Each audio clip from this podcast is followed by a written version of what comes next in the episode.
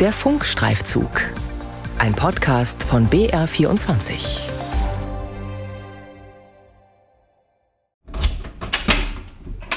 Noch einmal sperrt Landwirt Christoph Röckel auf. Im Raum hinter der Tür steht die Melkanlage für seine 100 Milchziegen. Nur dreieinhalb Jahre lang hat Christoph Röckel hier gemolken. Seit August letzten Jahres steht der selbstgebaute Melkstand in Grafenau im Bayerischen Wald still. Das war eigentlich auch die größte Investition. Also da waren auch viele Sonntage und Wochenenden, wo es da draufgegangen sind. Jetzt ist er verstaubt und äh, hängen die Spinnweben rum. Ausgeträumt ist Christoph Röckels Traum von der Ziegenmilch. Sein Vertrag mit der Molkerei, die er beliefert, wurde ihm gekündigt.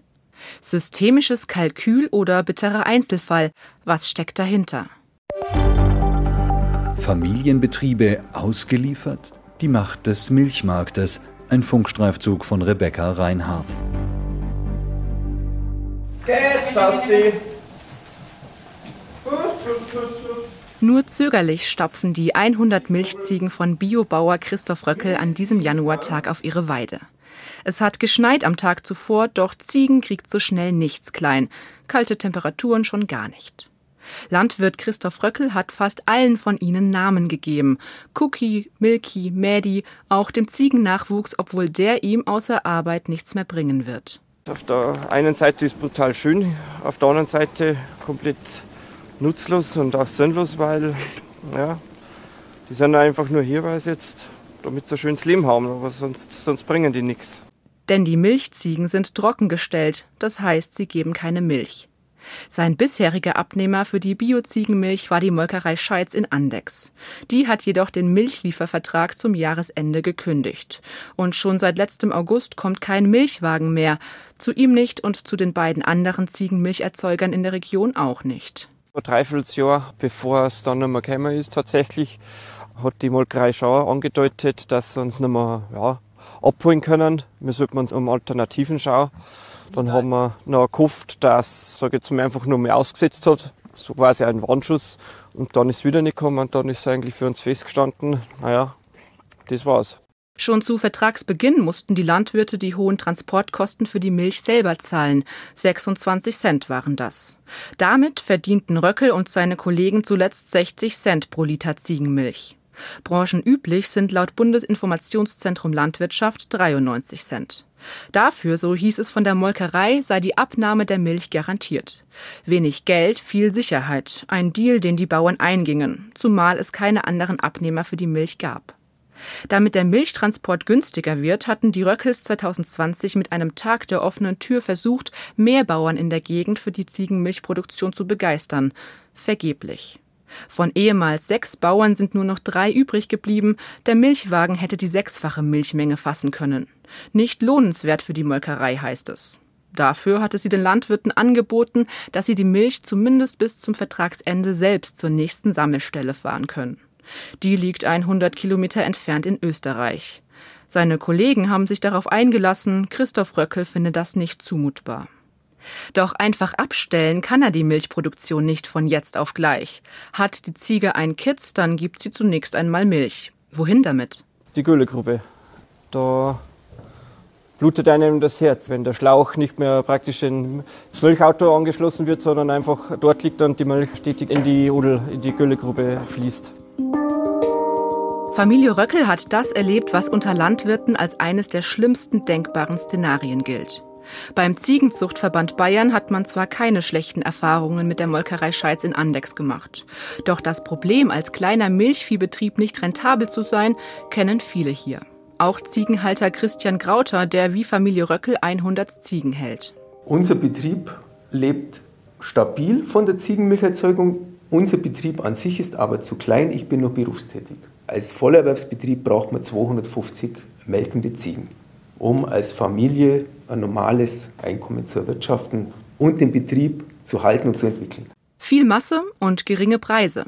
Dieses System prägt die Branche seit der Industrialisierung in der Landwirtschaft. Ziegenhalter Günther Gebauer ärgert das. Wir könnten ein paar Cent mehr kriegen, weil wir arbeiten hier alle auf unseren Betrieben unter Mindestlohn. Ich habe vor Jahren zu den Kollegen schon gesagt, schreibt zu Hause mal alle Stunden auf, die gearbeitet werden. Von dem kleinen Bruder, kleine Schwester bis hoch zu Oma und Opa. Die sind alle nicht berücksichtigt bei der ganzen Sache. Wenn man die Stunden auf den Betrieben alle aufschreiben würde und vergüten würde, wären wir alle schon pleite. Und das, obwohl laut der vorläufigen Zahlen der Agrarstrukturerhebung des Bayerischen Landesamtes für Statistik die Größe der landwirtschaftlichen Betriebe steigt. Gleichzeitig aber sinkt die Zahl der mitarbeitenden Personen auf den Bauernhöfen. Drei Viertel von ihnen sind Familienangehörige. Und auch der Verband der Ziegenzüchter moniert, am meisten mangele es an Manpower, an der Ressource Mensch also.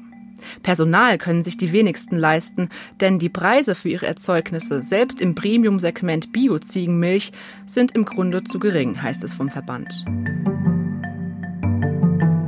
Doch wer diktiert den Landwirten die Preise? Ist die Macht, die die Molkereien über ihre liefernden Landwirte hat, zu hoch? Dazu forscht Martin Banse, Agrarwissenschaftler und Leiter des Thünen-Instituts für Marktanalyse in Braunschweig.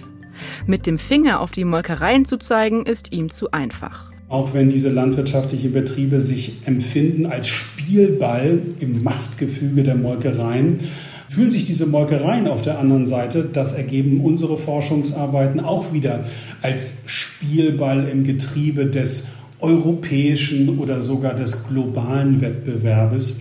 Und hier sind sie dann gezwungen, die Milchpreise auszuzahlen, die sie auszahlen können, die sie am Markt erzielen können. Letztlich ist es also die Zahlungsbereitschaft der Verbraucher, die den Preis für die Milch bestimmt. Die Rechnung scheint genauso einfach wie ungerecht. Einzelhandel und die Molkereien behalten eine Marge ein. Das kann der Landwirt nicht, denn er steht als Produzent am Ende der Kette. Also muss er sein Einkommen statt mit hohen Preisen mit großen Mengen erwirtschaften.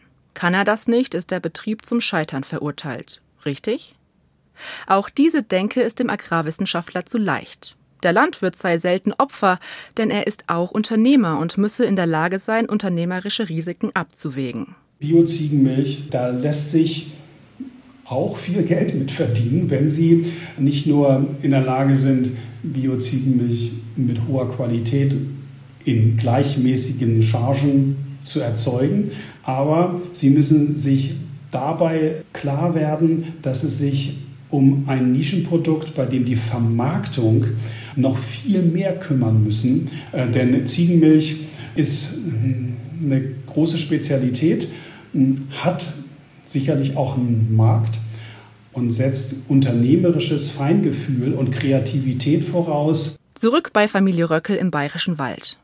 Waren Sie zu naiv, mit der Molkerei Scheitz in Andex nur auf einen, dazu noch weit entfernten Abnehmer zu setzen? Christophs Vater Josef meint nein. Ja, unternehmerisches Risiko hat man immer, aber wir haben einen Fünfjahresvertrag bekommen und man hat uns mehr oder weniger angeworben. Wir haben uns ja nicht äh, angedient und da waren eigentlich wenig Bedenken. 2017 haben die Röckels, damals Anfang 20, eine Infoveranstaltung mit Stallbesichtigung des Landwirtschaftsamtes Deckendorf besucht. Vor Ort war auch der Bayerische Rundfunk und ein Vertreter der Molkerei Andex, Christian Wagner. Damals hatte er sich optimistisch gezeigt. Ja, wir gehen ja auch davon aus, dass sich der ganze Ziegenmilchmarkt, Bio-Ziegenmilchmarkt weiterentwickelt. Und darum gehen wir jetzt einfach auch in die Zukunft und gehen davon aus, dass wir auch in Zukunft mehr Ziegenmilch verarbeiten und vermarkten können. Klingt gut, meinten die Röckels und entschieden sich, den alten Kuhstall des Vaters umzubauen und einen Fünfjahresvertrag mit der Molkerei Scheitz zu unterschreiben. Sieben Jahre danach ist von der Freude nichts geblieben. Man ist enttäuscht, ganz einfach, weil nichts von dem, was versprochen oder zugesagt wurde, äh, eingehalten wurde. Hat die Molkerei die Landwirte mit falschen Versprechen gelockt? Heute widerspricht Einkäufer Christian Wagner seinen Prognosen von damals.